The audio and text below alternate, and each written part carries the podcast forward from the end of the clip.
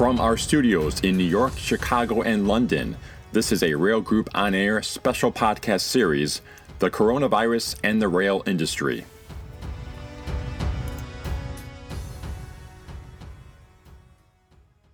Welcome to this special edition of Rail Group On Air. It's our COVID-19 series.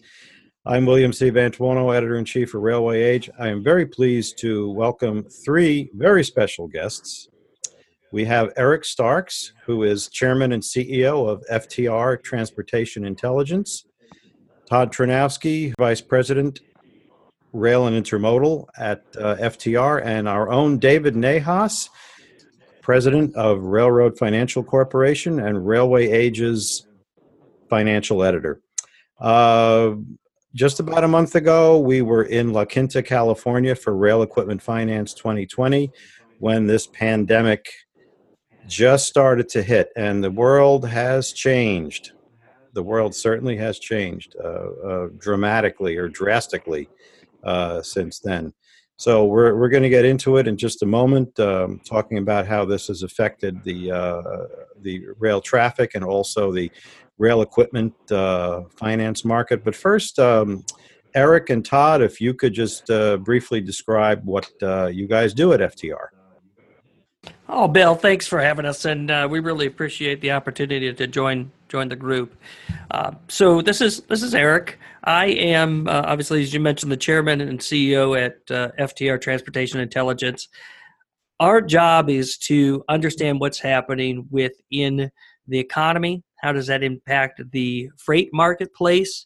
What does that mean for the carriers? What's happening with the railroads, the truckers? How does that impact their customers, the shippers? And then ultimately, what does that mean for demand for equipment? How many trucks do you need, trailers and rail cars in the system? So we have a holistic view of kind of looking at it, a 30,000-foot viewpoint, and trying to make sense of the world and then diving down into the different segmentations. And to that end, that's where Todd is a great expert at looking at what's happening within the rail and intermodal space. So Todd. In terms of what I do at FTR, we're focused around, looking at volumes, doing the forecast of those volumes, trying to give people a sense of where the market's headed, which over the last month has gotten incredibly murky, but certainly given what the economy's going, given the freight markets, we can make some intelligent judgments about where we're headed and where we're going, and try to give people a sense of where things need to be and what they need to do to plan their business around where things are headed. David, Railroad Financial Corporation, Rail Equipment Finance Conference. Tell us about it.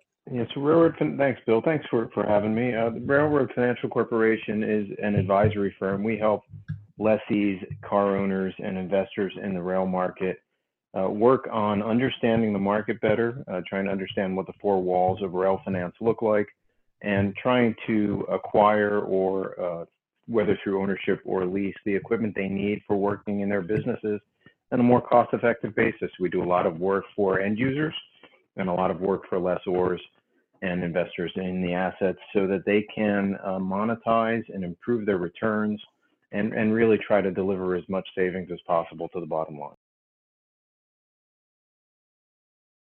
We just saw the AAR traffic figures for the week ending, I believe it was the 25th of March or thereabouts. They're not pretty. Not pretty at all. See, Todd, you're shaking your head there. What's going on here? Ugly is about the only way to describe the rail traffic this week. For a while there, it had been holding up pretty well. We look at a metric called economically sensitive freight here at FTR.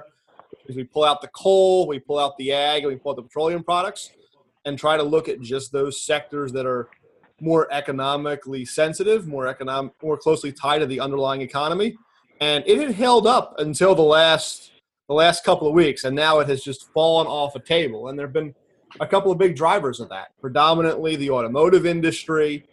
This week, automotive volumes tumbled about 6,000 carloads a week, and that flowed through into the metals market. The metals and metal products segment took a significant touchdown this week. Petroleum products took a significant touchdown this week because of the declines we've seen in the energy complex. It's been it really started to flow into the carload markets this week. Intermodal had been there for a while, as you would expect, because it's more import-driven, closely related to the extension of shutdowns around the Lunar New Year, with Chinese factories having less goods coming in over the last, call it, 6 weeks at intermodal. But in carload, we've really just started to see it in these last couple of weeks, and it's an ugly picture. And based on everything we're hearing, the way we're locking down the economy, it's probably going to be there for a while.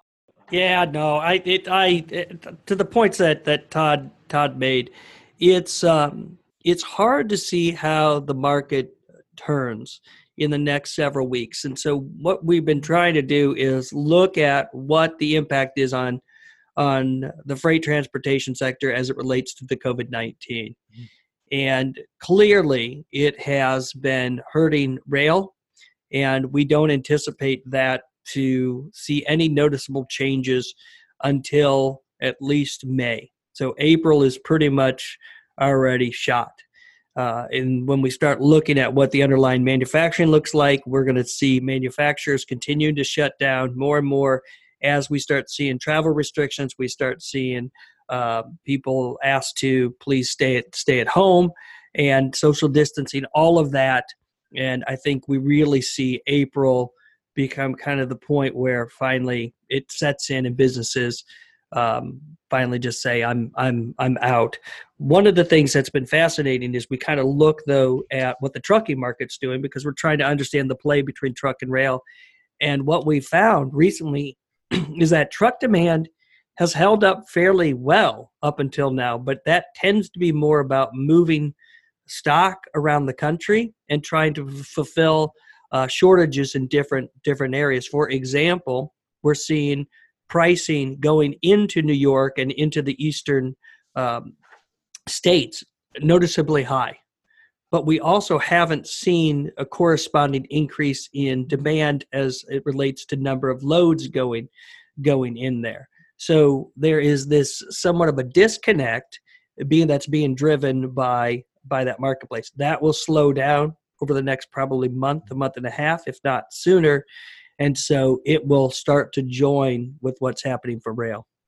So there is some freight rail traffic moving over to the trucking side then. It's less that it's moving away from rail.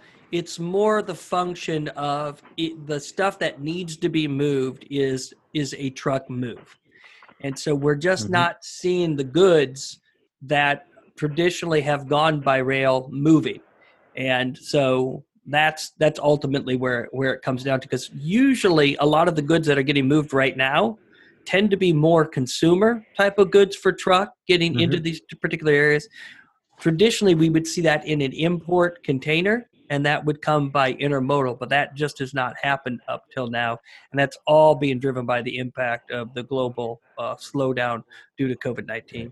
What are we seeing in terms of international intermodal, specifically containers? Things in China seem to be getting back to some level of normality. And the AAR is saying, well, we may have plateaued, or we may have hit bottom, and now we should start to come up. What do you think? On the international intermodal side, we are seeing factories ramp up, but it's going to be a slow ramp up in China. It's very sector specific. I was looking at something just last week where, depending on particularly what sector of manufacturing you're talking about in China, it's very different rates of ramp up. And it's a long supply chain from when those factories ramp up to when you actually get things on the water and then bring them into ports. So it's going to be another probably 4 or 6 weeks before you really see that reflected in import numbers and intermodal loadings. So, we may have hit the bottom, but we're not going to bounce off of it. We're going to hang here at the bottom for a while, we would expect, until those volumes get here. And then once they get here, we're going to have to deal with the question of what is demand in the U.S. like for those goods. There's been an awful lot of demand destruction, with folks losing their jobs, with consumer confidence being low, with folks being locked down. People are out there buying, but they're buying consumer staples. They're buying food. They're not buying DVD players. They're not buying TVs. They're not buying dishwashers. They're not buying those kind of goods that move typically intermodally. Yeah, and, so on the automotive side, they're not buying new cars, and the factories have shut down. No, they're not making any of those big discretionary purchases. And on the car front, you know, a month ago when we were out at REF, we were talking about 17.1 million cars sold this year.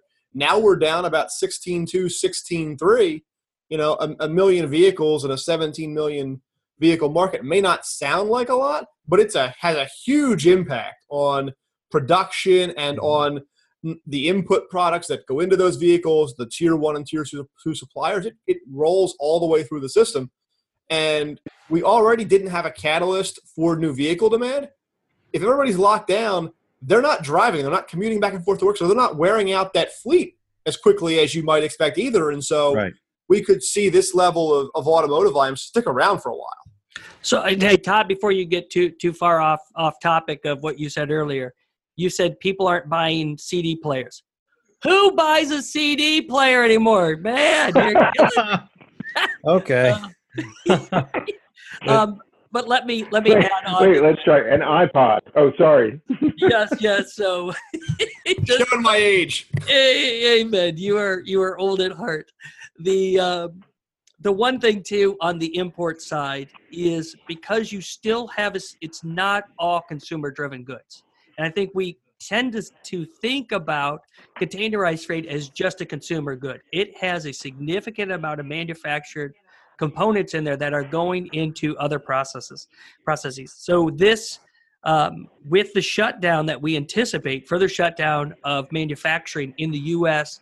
as we move through April, they're not going to be ordering that stuff because if it comes in too early, they just don't need it. So those orders aren't going to probably happen until the latter part of April as they start trying to plan into May and into June. So I just don't see that portion of the intermodal coming back until at least the latter part of Q2 at the earliest. You know, I mean, that's a great point. I mean, everything that moves in a 20-foot container is a good going into the manufacturing sector, which increasingly is shut down by these stay-at-home orders. So let's talk about the railroads themselves. You know, how are they responding to this loss of traffic within the landscape of PSR, precision scheduled railroading, which some of them are, you know, have it down pat like CN, I would think, but others are still kind of feeling their way through. Norfolk Southern, Union Pacific, BNSF is not doing it, at least not yet. Your thoughts on that? Well, I mean, I think the carriers are going to continue to do what they've done and be very aggressive on the cost side of the equation. They're going to try to pull resources out of the system, whether that's headcount, whether that's locomotives, you know, trying to be as efficient as possible to pull cost out. Now, that works for the moment. Where the railroads could find themselves in a difficult position is when volumes come back, you know, do they have enough resources in place to be able to meet that demand when it comes back, and how quickly, you know, can they ramp up to meet that demand when it ultimately does come back? So where is, when you say ramping up, are we talking about bringing people back who have been furloughed? Are we talking about reactivating locomotives, putting cars back into service? Exactly, all of that. As the freight market comes back, which is not going to happen quickly, but it is going to happen, and the railroads need to make sure they have enough assets available to them to be able to meet that demand. Yes, let's put it into context, Bill. Yeah. So, you know, we were talking about autos and auto parts and the supply chain associated with that. 15% of carloads handle automotive products and automobile parts. And so that's one stat. And then in addition, there were, heading into the crisis, about 8,000 locomotives parked in North America. So, you know, the railroad's first reaction, which is an appropriate one, is that as freight volumes continue to decline, as Todd suggested, you know, we're going to need resources when the ramp up comes back. But their first reaction as volumes decrease is going to be to furlough assets and furlough people. And it takes time to get those assets back into the supply chain in order to get them moving again. So if we already had 8,000 locomotives down, how many more are going to go down into storage in order to deal with the lowering freight volumes or the decreasing freight volumes? And then how prepared will the railroads be to ramp up quickly in order to grab that resurgent business when it comes back to the foreground?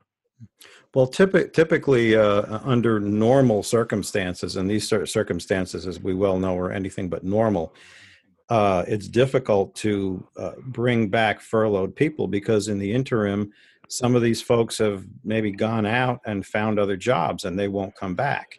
They're not as inclined to wait it out for a few months. In this environment, when businesses are shutting down, people are losing their jobs. Unfortunately, maybe the furloughed railroad employees will they won't have another job to go to, and then we'll be able to bring them back much quicker.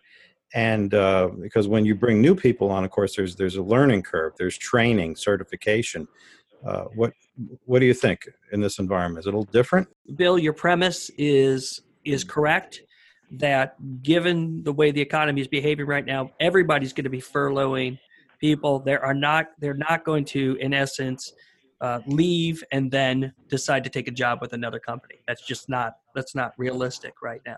So from that standpoint, the railroads can be more reactive this time. The bigger issue then is going to be able to make sure that those employees, once they are brought back, that they are in the right location and in the right job. And that's where it becomes a noticeable unknown right now. And when we start looking at regional variations of where freight is likely to pick up and move, I think there's going to be some disconnect in that.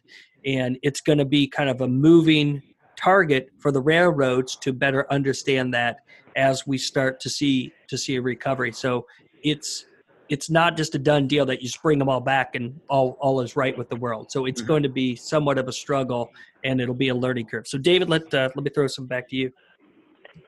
Yeah, I was just going to echo the same sentiment, Eric, is that I think in the current environment, we were moving into this crisis an unemployment rate of about 3% or just above 3%. And I know you'll probably get into at some point the number of jobless claims that we're starting to see. I think there aren't opportunities for those furloughed workers, even if they ultimately get to be terminated, to go and find jobs immediately to replace the salary in the same revenue bracket.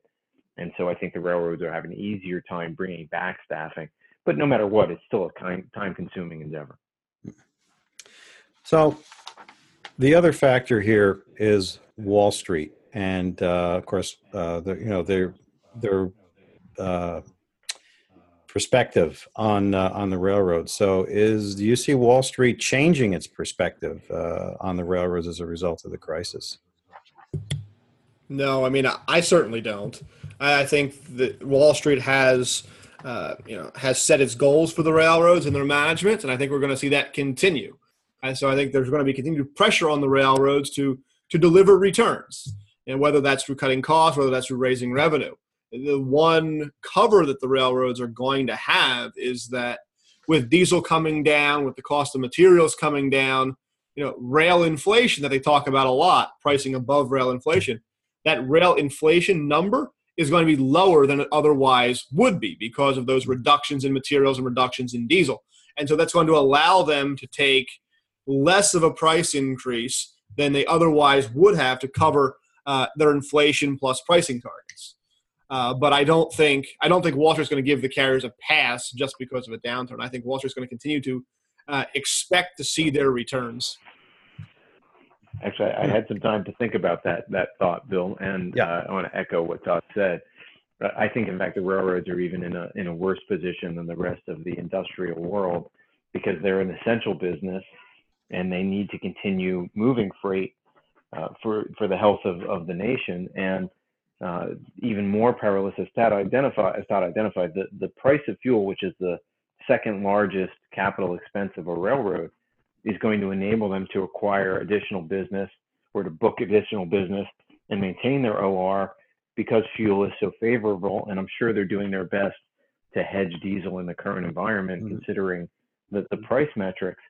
But the reality is that, that's going to be a short-term fix.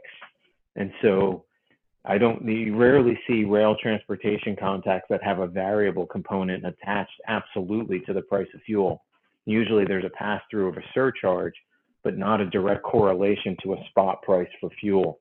So the railroads could acquire the business now using all of the metrics and the tools available to them to keep it in favor of a good OR, and then lose that advantage as fuel starts to rise again. And so the railroads could actually find themselves getting a little whipsawed by the commodification of OR in through the Wall Street market if they lean too heavily on discounted fuel as a way of bolstering earnings in OR in the short term. Let's move over to the car builder impact. David, what are we seeing here in terms of projected revisions to new car builds for this year?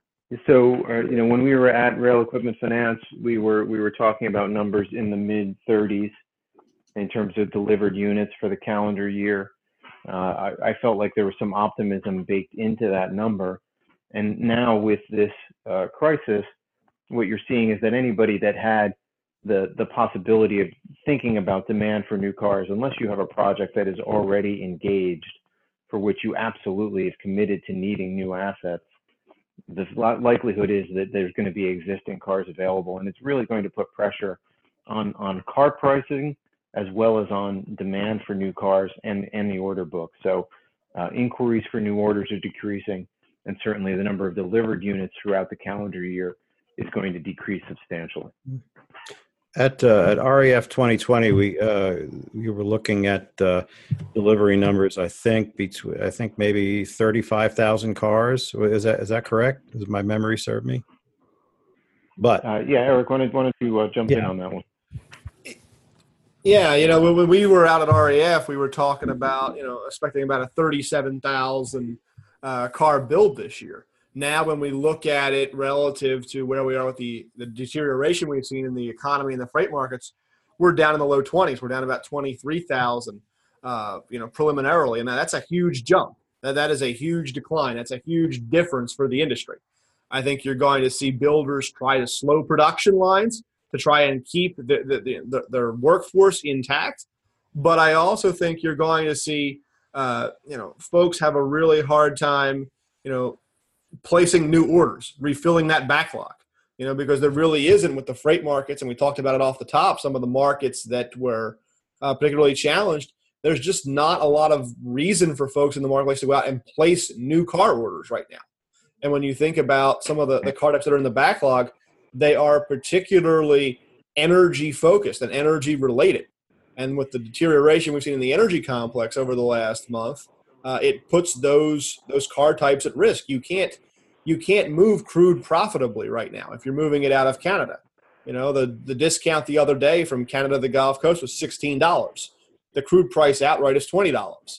So that producers, getting $4 a barrel and then has to pay $9 to ship it to the Gulf Coast. There's no reason for them to invest in that transportation mode or in equipment to facilitate those moves right now. And so you have a lot of pressure in the system in a rail car space that already was oversupplied. We've kind of put a line in the sand to say, here's what we think this year's going to do and here's what next year is going to do. I could easily see us getting into the teens, given what we have seen for new car builds. Traditionally, the reason why you don't go lower than that is you kind of have this floor of pieces of equipment that need to get built. You have specialty equipment, you have different speccing for some of the equipment. That is really what we're talking about at this point in time. We're not talking about a traditional car build where you're going to be adding to your fleet. You are literally just going to be looking at replacing those cars that you have to replace during the next, 18 months. Mm-hmm. So I do see that there is some downside risk here. It'll be interesting to see how the builders react as we get into Q2. As we look at 2020, though, in total, the first quarter is still going to be decent. And so we're really talking about a very anemic environment for the next three quarters to get us through the rest of 2020. So don't, I want to make sure that the listeners don't go, oh, wow, you're looking in the low, mid to low 20s. The number, is going to be lower type of a thing. That's already baked in. So if you look at it on an annualized basis, yes, you're already looking at things below 20,000 on an annualized basis for looking at those last three quarters of the year. Mm-hmm. David, what's the impact on the equipment leasing market for both lessors and lessees? What you're going to end up seeing is all the factors that are coming to play are really going to total negative effect on lease rates.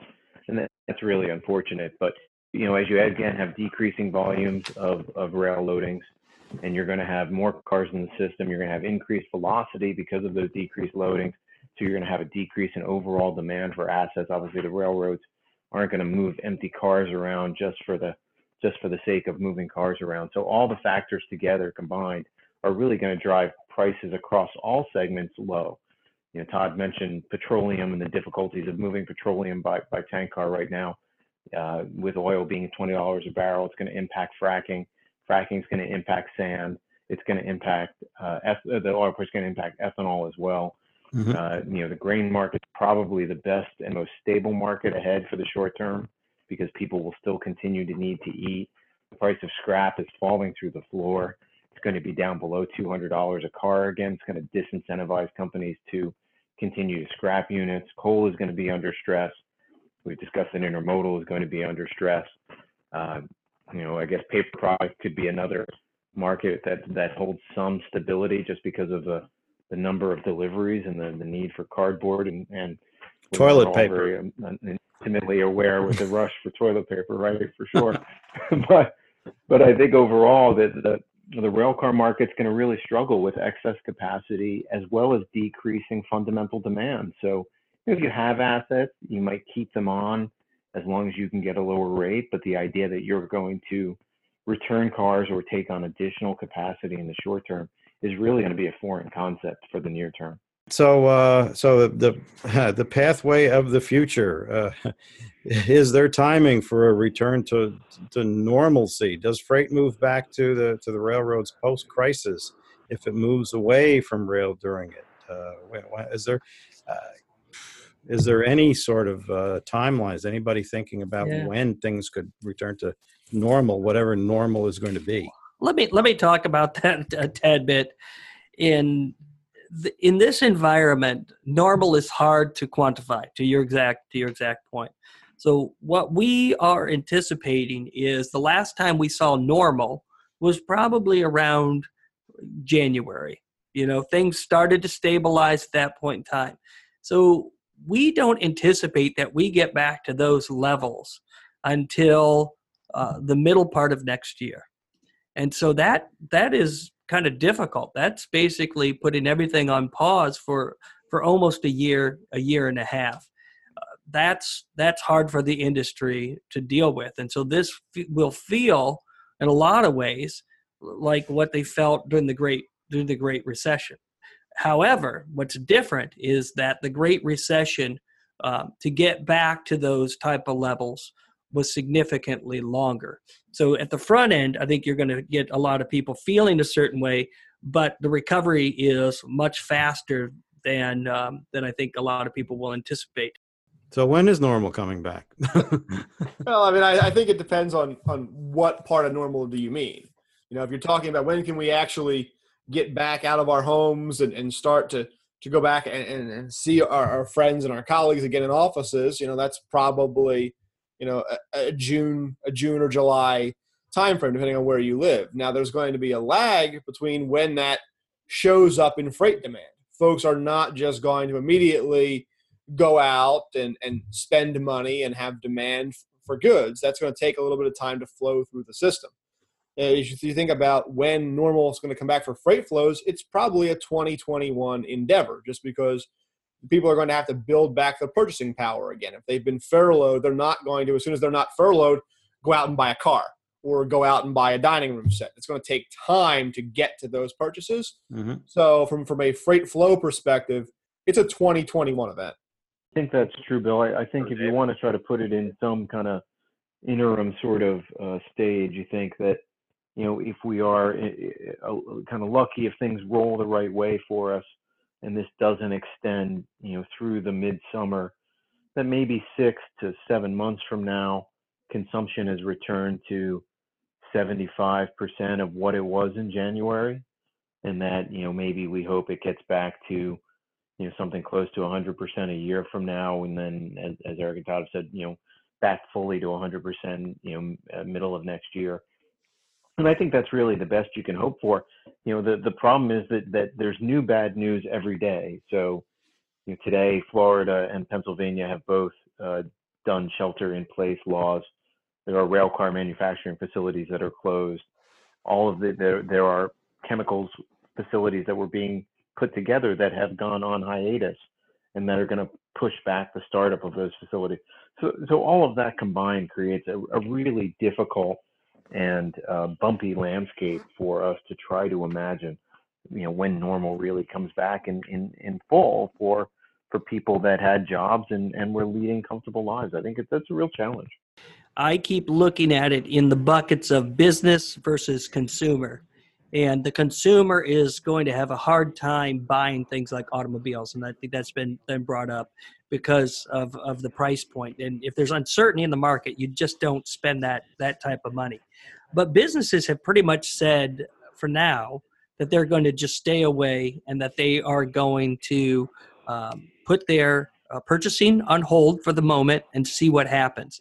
And so things like structures and then business investment, those get really hit. And the railroads, because they do such a good job of moving bulk commodities, when you have businesses not investing in things like structures and in some of the materials of what they need to continue to move their business along, the railroads take it on the chin. And then finally, I would agree with David's comments too about things like scrap steel pricing. That's a big problem, going to be a big problem for the industry because you have so many cars just sitting idle. You know, you want to be able to tell it, you know, hey, I'd like to scrap these, but you're just not. You're just going to pay to store them for now. And that is really uncertain of when can you get those cars either out of storage and put them back into service or take them out of storage and scrap them. There's some talk about infrastructure in the government right now about the possibility of, you know, that being one of the next waves. And that could have an impact on the rail car market, but boy, that's always been a fairly big leap. So, you know, I think we're kind of going to be running on our own for a while. I think as much as people would like it to be different, and I think it's going to cause a you know, fairly, the effects are going to be profound for a lengthy period of time. I'd like to comment on the infrastructure in investment. If the government does a infrastructure bill, that clearly has a lot of positive throughout the full transportation system because you have a lot of bulk commodities that are going to need to get moved. The bigger issue is if a bill does go through, what does the timing look like? And I think you don't get that impact until 2021. At the earliest, because I don't think they can move that through the system fast enough to have an impact on 2020. So at that point in time, you have an economy that's already starting to rebound a little bit back into 2021 and get back to normalcy, and then you would have that infrastructure bill potentially having an impact. It's unclear of, you know, is that the right timing? Would that be good? I think there's just still a lot of unknowns at the moment. Now, we've talked about the potential infrastructure bill. Now, what about the stimulus bill? We've got up to $2 trillion. It could go higher. Given that the stimulus packages are tilted more toward economic stability or even directly toward economic stability with little or no contribution to expansion. What does that potentially mean? It's really just, it's not a stimulus in the traditional way you think of a stimulus in terms of generating additional economic activity.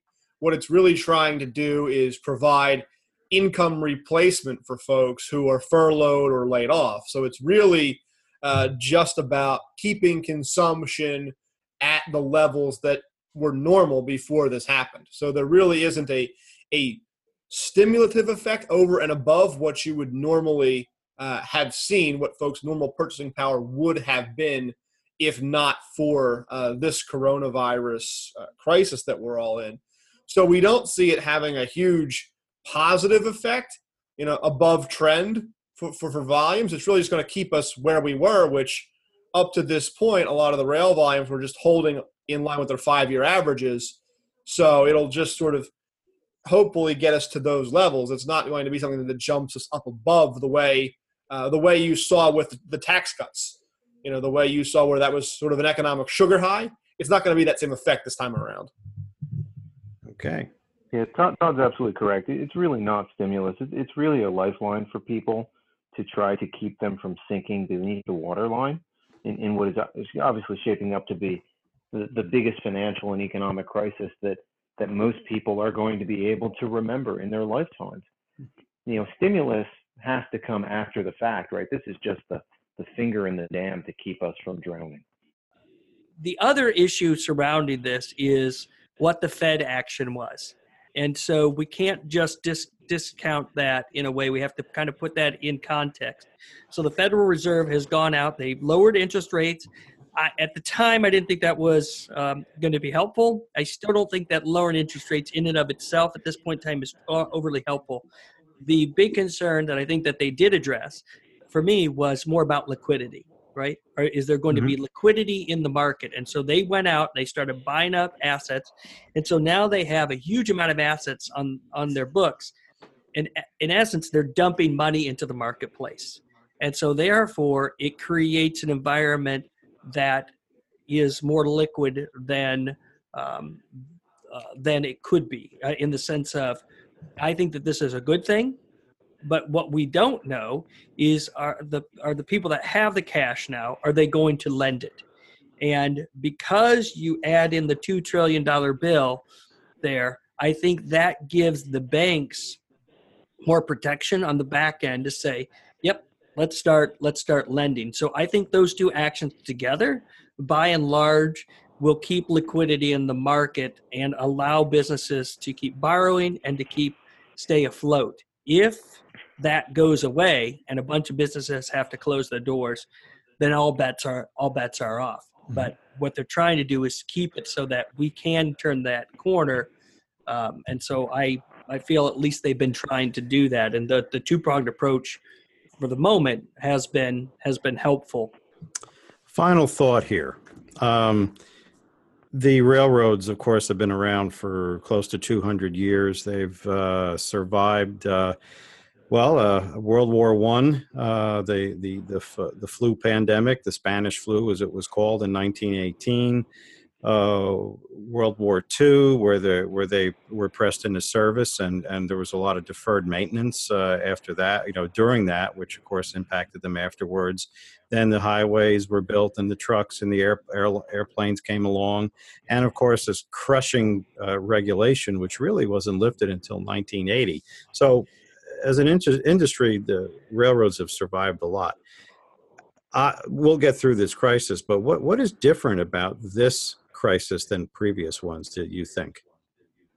The way that energy is being harnessed and used within the U.S. has transformed how the rail business is going to look 20 years from now. We're already seeing a drop-off in coal.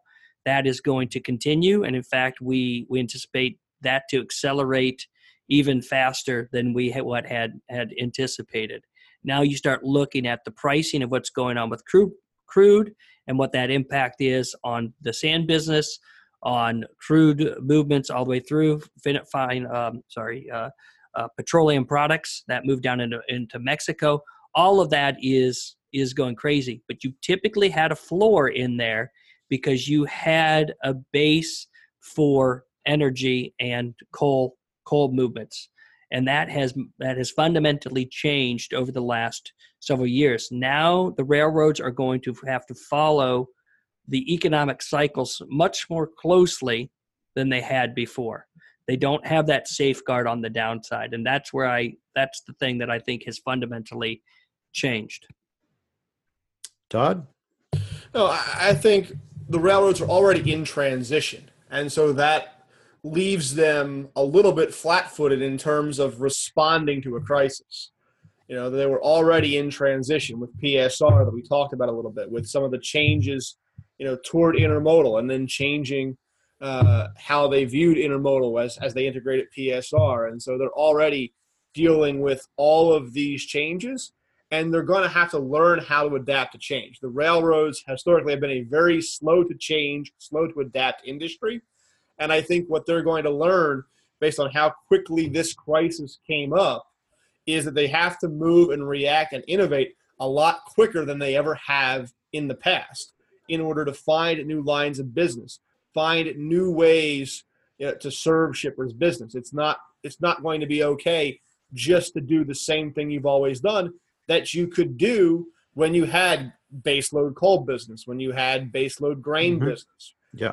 You don't have that anymore. And so the game has changed, and railroads, I think, need to be a lot quicker on their feet than maybe they have had to have been historically. David, final thoughts?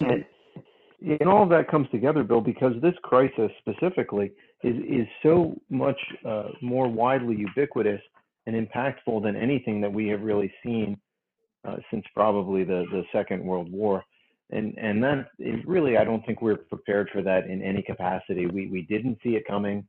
You know, you can read all of the 2020 studies that said, you know, we weren't prepared for a global epidemic, but nobody saw this coming to a degree that it is going to be present in our lifetimes. And because of that, the response mechanisms, the tools that are available to companies to respond, were moving in a negative direction from what reality was. So the railroads were trying to shrink assets, shrink number of employees, improve their operating ratio, which is really the opposite of what you would need to be doing to prepare for this kind of a crisis. And unfortunately, I think that's going to just slow down the process of recovery for them and just make it more challenging in the short term. Okay. Well, Eric and Todd and David, I'd like to thank the three of you very much for joining us. A lot of insight, and we'll have to see where this goes. We're keeping a very close watch on it, and of course your input is extremely valuable. For me personally, wish you all the best. Stay safe and stay healthy, and keep at it. Thank you very much.